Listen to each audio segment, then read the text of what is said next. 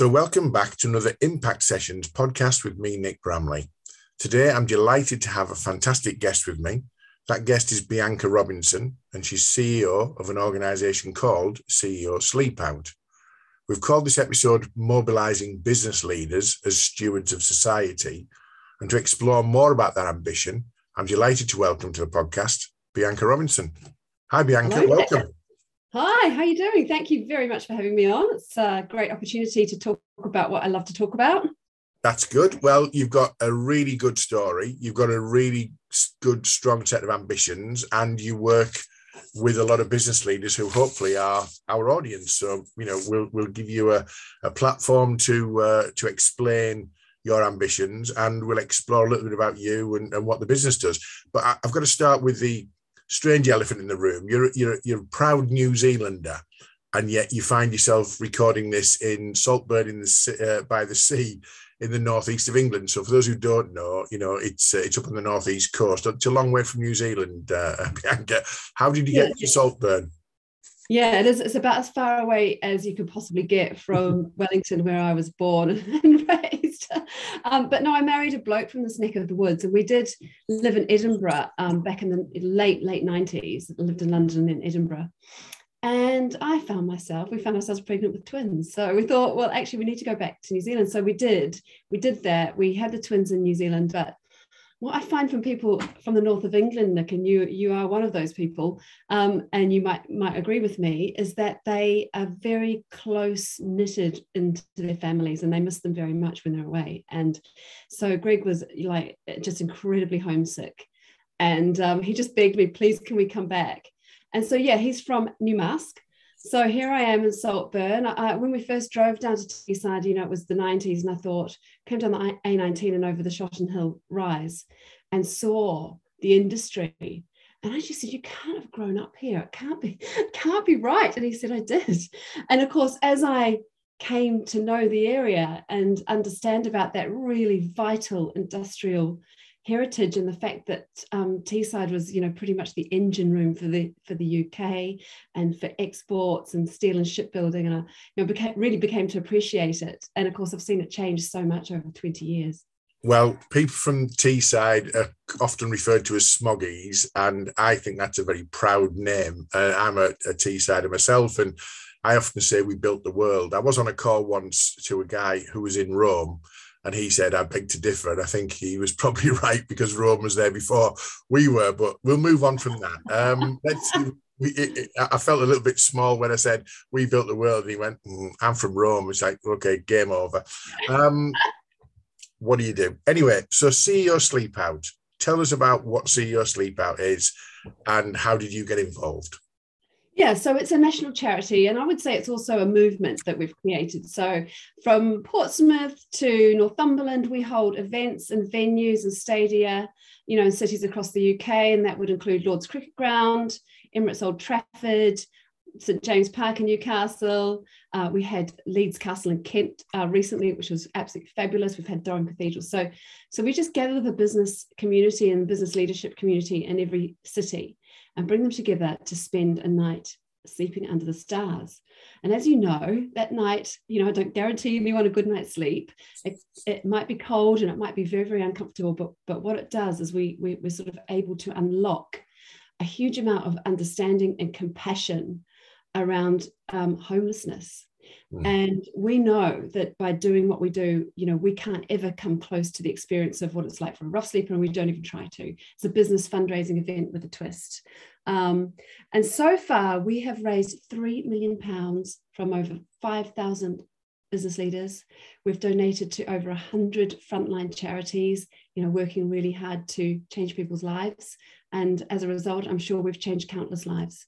We're going to explore that a bit later. My experience of CEO Sleepout was in November 2019. And if anyone's been to the northeast of England in November, they will know I was in for what we'd call a freezing night. And it actually started to tank down with sort of really biblical rain at about 3 a.m. Thankfully, I had a tarpaulin. And my overriding memory of that was, thankfully, it's only one night, and you know, ultimately other people are doing this on a rough sleeping day-to-day basis, trying to find that shelter. We were out in the open at Preston Farm Museum. We were in a safe environment, but we were in an open air environment. And yeah, fair to say, good night's sleep wasn't on the agenda. I know some people do the sleep outs in June, and having done one in November, I feel rather smug that June feels more like it's just a camping night out, really. But if you can get soaking wet and freezing cold in Teesside in November sleeping out, then I know the quality of the events that you organise and the ambitions you've got for that. So, why did you get involved, and why did it resonate with you then, Bianca? What was the sort of driver for you taking on the CEO role? Well, really interesting, Nick, because I was running a small business in Middlesbrough called Calm Digital. I was the managing director of Calm and one of 5 shareholders. And I had always wanted to run my own business, and, you know, it was a big ambition of mine. And although I was co-running it with the shareholders, I still felt that pride. However, as the years went on, I thought, hang on, I've got a need to do something that really has purpose, you know, that's values based. And I was in the same building as a person called Andy Preston, who is now the elected mayor of Middlesbrough. And we had coffee, and I sort of said, I sort of shared that with him, and I thought it went over his head. You know, he sort of just nodded along and went, oh yeah. Anyway, in 2013, he had the first CEO Sleepout. He set it up. I think I helped him spread the word a little bit, and I slept out in 2013. And as you said, Nick, it was not a very pleasant experience. We got snowed on. It was the great camaraderie, great vibe, a great feeling, but gosh, it was hard. And I said to him, I've got to tell you, I am never, ever, ever doing that again. I have now done about 63 sleepouts. I was just going to ask you a little bit like the famous Steve Redgrave at, I think it was the Sydney Olympics. If you ever see me in a boat, you can shoot me. So that's never doing it again. Like to doing 63. So, okay. I know, yeah, for my sins. I must have done something horrible in a past life. But anyway, I actually really enjoy it. And, you know, it's easier for me to just roll out my mat and sleep with everybody than to go home or to a B&B or something. You know, I actually think it's just, I'm there, I might as well, wound up, I'm hyped up. So I might as well be there and have the full experience. So that's what I tend to do. But no, then I ended up selling my share back to the team at Calm and started off as a freelancer, lecturing. I was juggling lecturing at Newcastle, lecturing at York St John. I was freelancing, had about a roster of about 10 clients that I was managing monthly. And I was a busy person. I was also doing an adult teacher training certificate. So I was a busy person, and I got this phone call out of the blue. And I'm also a mother of twins who were at the time 17. So not the easiest time in young girls' lives. So anyway, I got this phone call out of the blue. It was Andy Preston. And he said, look, he said, I've taken this charity. We've raised £1 million. He'd done it all in his spare time voluntarily, but he said, I need some help. I need somebody to come on and run it and potentially take it over. And I said, well, look, I'll give you perhaps a day a week. Mm. And he said, okay, let's see how that goes. So 1 day a week soon became 4 days a week, soon became my life. And we just worked towards me taking it on full time, and which we did 6 months later, and then became CEO another 6 months later. Okay, well, that was an amazing journey. It's often the case these things are unplanned, aren't they? And sometimes the best outputs are just by being right place, right time, and having a passion for something. So it's fantastic to see that is in your DNA. You mentioned briefly earlier that you've given out lots of funds, etc., from the fundraising. You mentioned to me off air that you're what we call a grant giving charity. So, for those who don't know, what does that actually mean? How does that work in practice then, Bianca? What's a grant-giving charity sort of purpose, if you like? Yeah, so a grant-giving charity is somebody that brings funds in and then distributes them to the front line, so people who need them. So we say we're like a Robin Hood charity, which goes down really well when we do our Nottingham sleep out at Meadow Lane. But we are like a Robin Hood, because we're gaining funds from people in that level of society who do breathe sometimes quite a rarefied air. They've got contacts, they can write a check themselves, which they quite often do. And, you know, we aim for the big figures. We're not some, you know, we don't aim for just the pennies in a bucket. We're talking about £2,000 per participant, so minimum. So we are able to raise significant sums, and then that money will go to a selected group of charities on the front line in that particular city. Now, I will say that CEO Sleepout keeps a very thin slice of that money, very, very slim, just enough to keep us going. We're incredibly lean. I am the only full-time employee. Joanna works with me 2 days a week. We spend very little money on marketing and event costs. We usually get the venue to throw in. So it's very, very, very tight ship stuff. And most of that money goes straight back out to where it's needed. And you know what? You can't change everybody's life, but you can certainly smooth the path for some people. And that's what a lot of these charities are doing, just making life a little easier for people on the margins of society. I think what I like about that is the local fundraising by the networks of people goes to local charities who those people will probably have an interest in. That's a good thing for fundraising, I think. A lot of people like to see the end game of their fundraising. Second thing that you touched on very briefly is people could write a check. And whilst that's very welcome, I'm sure, it's actually the experience, isn't it, of sleeping out and experiencing what it would be like on a day-to-day basis, because you strike me as that you are also an educator, and we're going to cover that a little bit later in the podcast, but more of an educator as well as a kind of a flag bearer. And so writing a check is fine, but actually the experience of being involved in a CEO Sleepout, and again, going back to mine, I think there might have been 40 or 50 people. We probably all raised £2,000-3,000 each to be part of the process. That's a very productive evening of fundraising. And like I say, the camaraderie there, but it's also the networks you can then leverage, isn't it? And I think that's why you don't need to spend much on marketing, because you've got a really strong network. Would that be fair?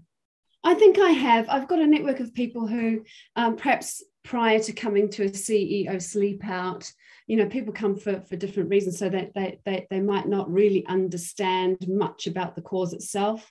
And what we try and do is we try and really unlock that compassion. And we do that by having people who've, you know, lived through homelessness, like Kerry Douglas. She comes and speaks at our events and shares her story very, very candidly about 11 years on the streets of Westminster.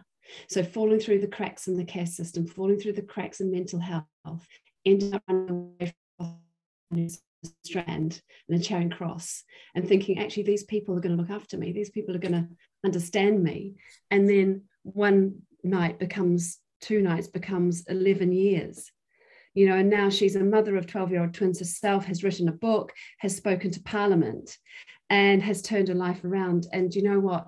I think when people see somebody in front of them that looks like them, that they can identify as a mirror to themselves, with the same hopes, dreams, desire for love and caring, and, you know, deserving of that care, it really does change the way people might think about that stereotypical rough sleeper. I often think when you see someone who's sleeping rough, you know, they've all got a backstory, haven't they? They didn't get there by accident. They got there by circumstance. And, you know, it's fascinating to understand how it could happen to any one of us. And, you know, I will, you know, buy a coffee for someone if I'm seeing them sleeping rough. You know, if I'm next to a coffee shop, I'll go in and buy them a hot drink and things like that. And I've done CEO Sleepout. It doesn't make me worthy or anything. Just that I think sometimes, there for the grace of God, go any one of us. You know, we don't know what the spiral is to get to that level of situation, do we? True story. And when I was in London in 1997, I was sofa surfing for about 6 weeks. And you do think, I mean, you're a bit gung-ho in your early 20s and think, oh, well, I'm going to get through this. It's no problem. But there is that now and again, that fear creeps in, like, okay, what if I don't land on my feet here? I'm in London. I'm away from home. So, you know, and there's all those different types of faces of homelessness, sofa surfing, domestic abuse, all of that kind of stuff. And you're right, it's just circumstantial, also systemic, because our systems sometimes aren't fit for purpose, and there's a lot of cracks where people tend to fall through. We're going to come to that, because I'm going to come to your ambition around the reason that we've called the podcast what we have. But before we do that, tell us about, you've got a big event coming up, haven't you? And I'd like you to take the opportunity to promote that, and how do people get involved? So what's your big event? When is it? And how do people get involved in it, Bianca? Yes. This is open to absolutely everybody. Parents with kids, young people, students, office teams, just compassionate people right across the country can get involved. It's called the Big Summer Sleepout. And people will be bedding down in their own backyards or front rooms, as long as you're somewhere safe at home. Raise £100. Don't worry about trying to raise £1,000 or £2,000, just £100, and join us on Zoom on the night, 8 o'clock, and we'll show everybody our sleeping pictures, hear from some charities, hear from Kerry Douglas as well, and spend the night raising funds to fight homelessness across the country. And the beauty of this one is actually you can nominate on our web form, charity close to your heart in your town. So it's an incredible opportunity to have that experience and do some good in your summertime. I think we lost a little bit there on the connection. You just want to read back the website or how people get involved again for me, Bianca? Sorry. Sure thing. So just jump on our website at ceosleepout.co.uk. You'll see a list of events there on the homepage, and just click on the Big Summer Sleepout and you can register yourself for the 30th of June just to join us as we fight homelessness from our own backyards. Excellent. That's a really, really interesting event. How many are you hoping to be involved? Is there any Guinness Book of Records event that you're trying to play? Well, we call it the Big Summer Sleepout. We usually have about 100 to 150 people getting involved. Okay, let's see if we can make that a bit more, and we'll put the note in the show notes and the contact details as well for that. So that's fantastic. So let's talk about ambition. Let's talk about purpose. Let's talk about you in terms of what drives you. You're a lecturer at Teesside University. You run a program called the Sustainable Organisation. So if you tell us about that, and then that's going to lead into kind of something else, I guess. So tell us about your Teesside University lecturing and the Sustainable Organisation. Yeah, so I am a part-time lecturer, so I support the delivery of the Sustainable Organisation.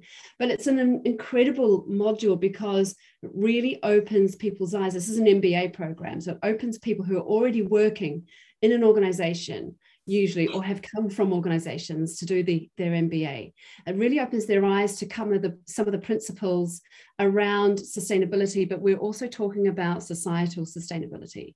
So it's your responsibility as a business leader to that triple bottom line, really, to profit, people and planet. And we're seeing a massive shift in the way business does business right in front of our eyes. It's happening right now, where you're seeing businesses actually make that move from just profit to shareholders as the metric that they measure their success by, to really recording that social value and that environmental sustainability as we move towards net zero. And a lot of it's driven by the UN Sustainable Development Goals. I mean, they are really great guideposts, and every business can sit and look at their way they do business and then say, what can we do to move towards just one of those goals? And if they do that, you know, they're on the path. So I'm there. So what we have is a network of business leaders who may not have known anything about homelessness before they came to a CEO Sleepout. They might have come for reasons of just looking like the good guy, or a bit of PR, bit of networking, you know, great business event, but boom, we've unlocked some understanding, some compassion, and a desire to actually do more and do that next thing. And that next thing is looking at your business and baking in policies, procedures, actions that actually start to create that impact when it comes to the social value.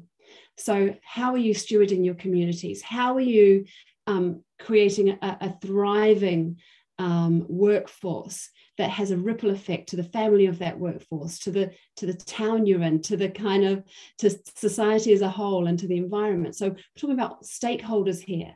So I use what I teach at Teesside and talked about my business leaders about exactly that. But even before I was teaching it, supporting the delivery of it at Teesside Uni, I was passionate about that anyway.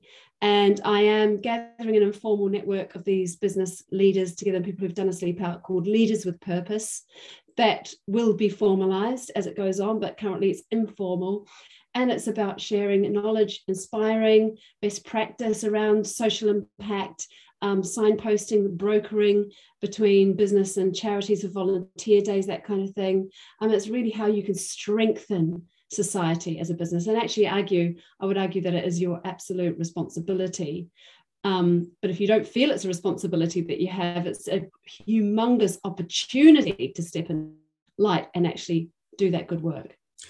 I'm just going to ask you, do you think the pandemic has given people a bit more time to think about this kind of sustainability and personal impact, etc., and do you think it's also brought us a bit closer to each other? Because the sense of community to me seems like it's stronger than it's ever been, mainly as a result of having to be so, as a result of, you know, lockdowns and helping your neighbours and all that kind of thing. So has the pandemic been helpful to raising that awareness then, do you think, Bianca? I think so. I think there are multiple drivers of this and forces that are creating this change. Pandemic certainly is one of these forces. I think really what pandemic shone the light on was this low-paid frontline worker that we all absolutely rely on. And of course, the workforce in some of these industries, especially the NHS, I mean, they're massive stakeholders in society, and I think it's come to light that we need to look after them a bit better. And very interesting, some of the papers coming through for Sustainable Organisation do talk about NHS and how to create a workforce that's thriving, that's healthy, and that has that well-being absolutely baked in, which is one of the tenets. But yeah, I think other drivers, other market forces are also in play. So you have Generation Z, which is 25% of the market now. And they are really disrupting. They are voting with their feet when it comes to businesses who actually have those values baked in, and voting with their wallets when it comes to buying from those organisations. And it's very interesting, Nick, to see Amazon this week vote against key proposals that would allow greater workforce well-being and greater environmental sustainability. So the shareholders there still aren't getting it. The shareholders aren't getting it, but actually key stakeholders, and they will lose out, because actually they'll start to see people veer away from using them because of those actions. Okay. So there are big forces in play. Okay. I mean, you've got a quote on your LinkedIn underneath your name, your strapline says, inspiring business leaders to create social impact. That's clearly, I think the phrase you use, baked in your DNA. And we've called this podcast episode, you know, mobilizing business leaders as stewards of society. Why do we need to do that? Is that because, from a political point of view, if you weren't doing it, you weren't driving it, other people like you weren't driving it, it just wouldn't get done? Is it a political thing? Is it a social thing? Is it a combination of those things? Why do we need business leaders to be stewards of society? Surely we should have, in theory, stewards of society being our elected officials. That might be quite nice. I don't think you can rely on elected officials to, well, they follow, don't they? So society moves first, and then lawmakers, policymakers follow, because they want to be in line with what the general zeitgeist is. You know, they want to win seats. So that might be a cynical view, but it's also a realistic view. We've got to do, if we want stuff to happen, we've got to be that change ourselves. But I also think it's an idea whose time has come. So if you look at the 70s, for example, you had Milton Friedman there saying the only moral responsibility of business is to return profit to shareholders.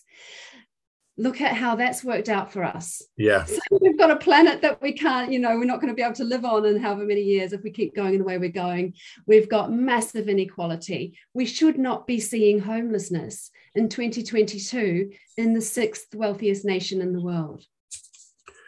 But I totally agree with you, by the way, and I wasn't trying to say that I have any trust in our political leaders or at all, to be honest.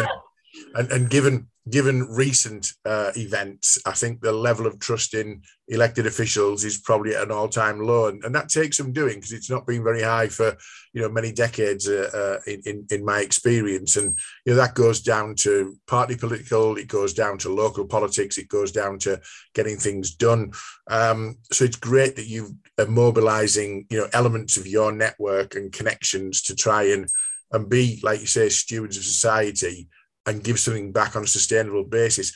And I love the three-pronged approach. You need to make profit, because otherwise without it, you won't be able to generate the revenues that will allow you then to take some strong environmental positions. But also then you're looking at, what does that mean to the people you employ, the people who they live with, the wider community that you serve? And I totally agree with you, by the way, about the Generation Z sort of people. They are very much a values-based culture, bit of a collective kind of statement, but very much around, does this fit with me? Do I have values that I want to see reflected in my, who I bank with, or who I buy from, or who I work with, or who employs me, for example? So that's great to see that connection being made, and it's only going to improve, isn't it?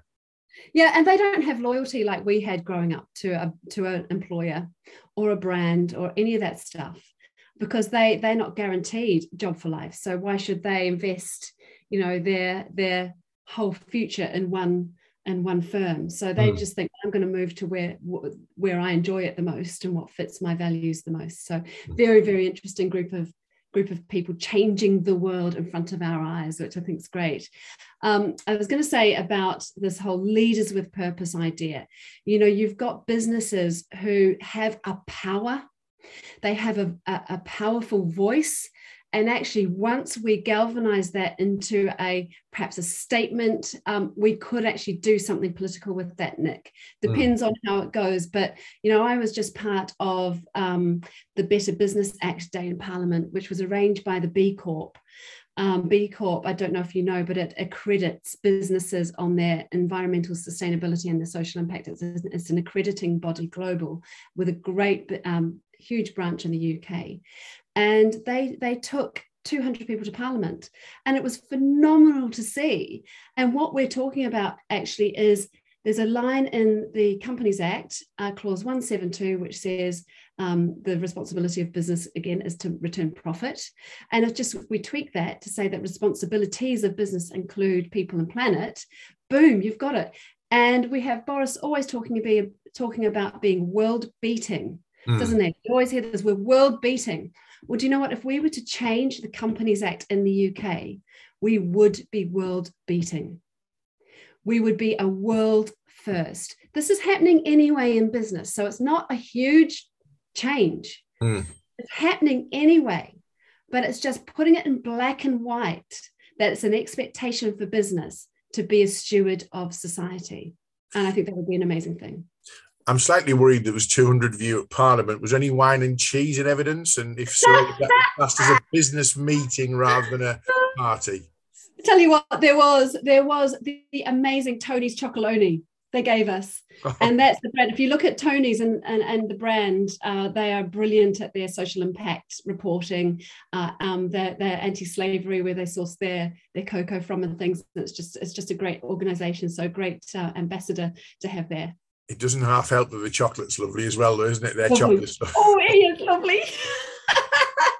Tony Chocolonely. Right, okay. Well, listen, as we come towards the end of this, I am going to mention the Big Summer Sleepout again and get people to remind them to get involved in that. But I've got a what's next question, and it's in probably four parts, really. What's next for CEO Sleepout as an organisation? Where are you continuing to go after the Big Summer Sleepout? What's next?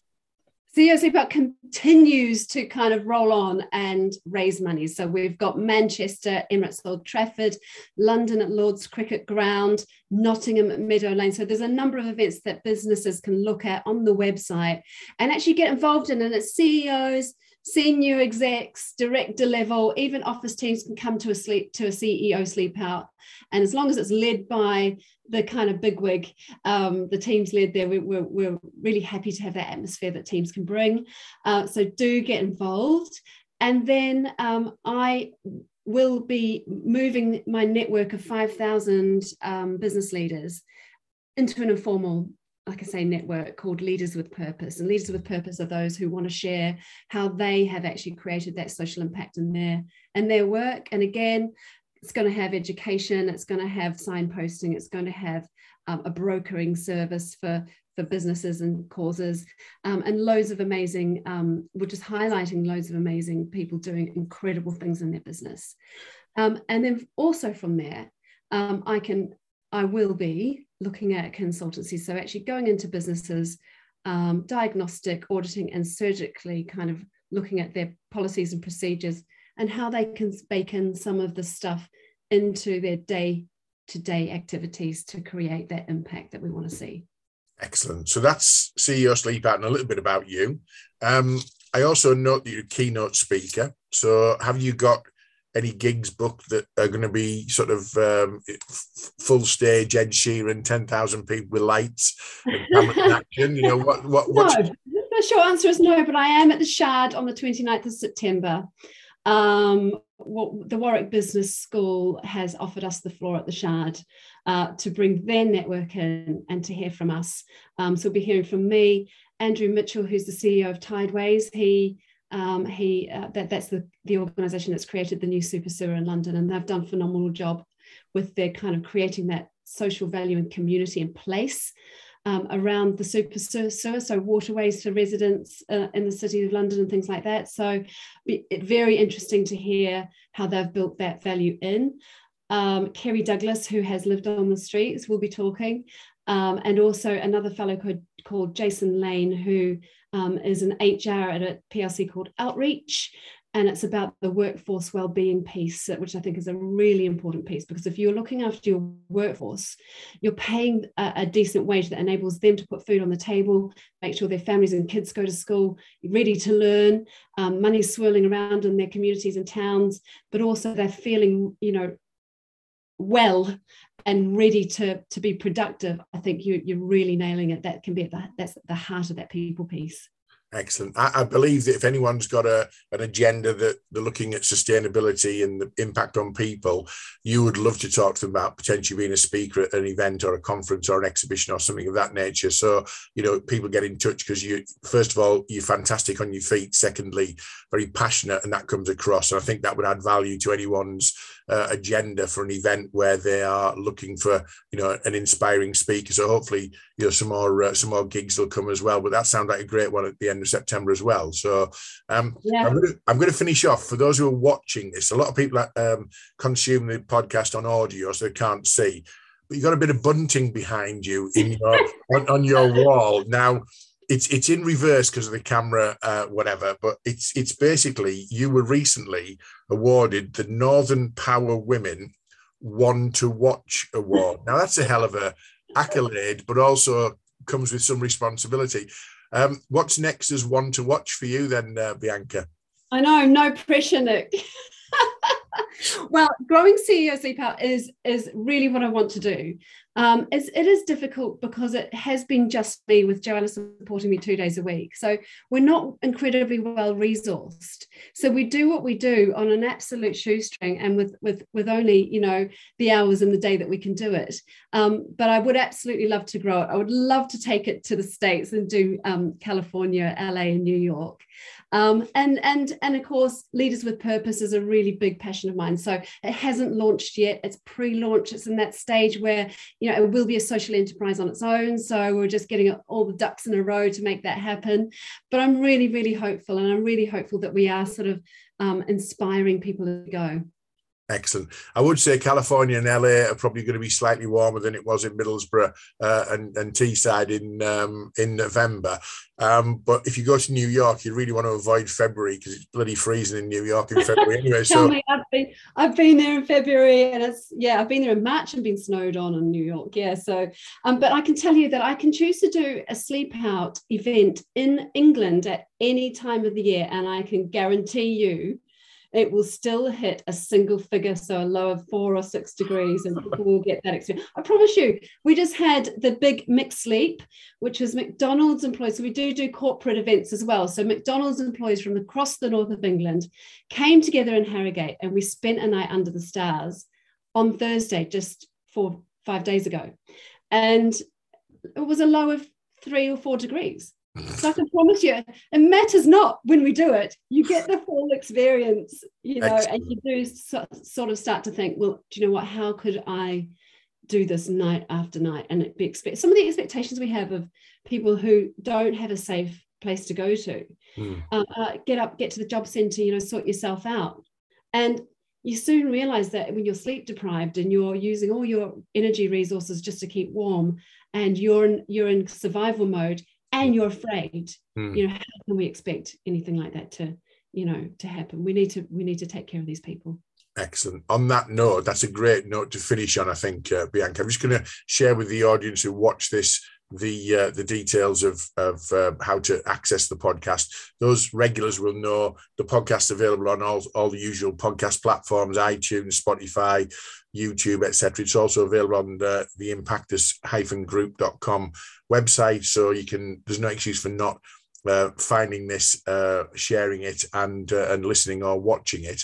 And all that remains is to say that Bianca's contact details are also on the screen, but will be shared in the show notes, so Bianca can be contacted about any aspect of the work that they're doing, fabulous stuff they're doing at CEO Sleepout, a keynote speaker, what's next with a social enterprise, and being a Northern Power Woman one to watch. So without further ado, I'd like to just thank you, Bianca, for being an absolutely fantastic guest and very inspirational for our audience. Nick, it's just been great to talk about, you know, the things I'm passionate about. So thank you so much for giving me that opportunity. No problem. Lovely. Take care. You too.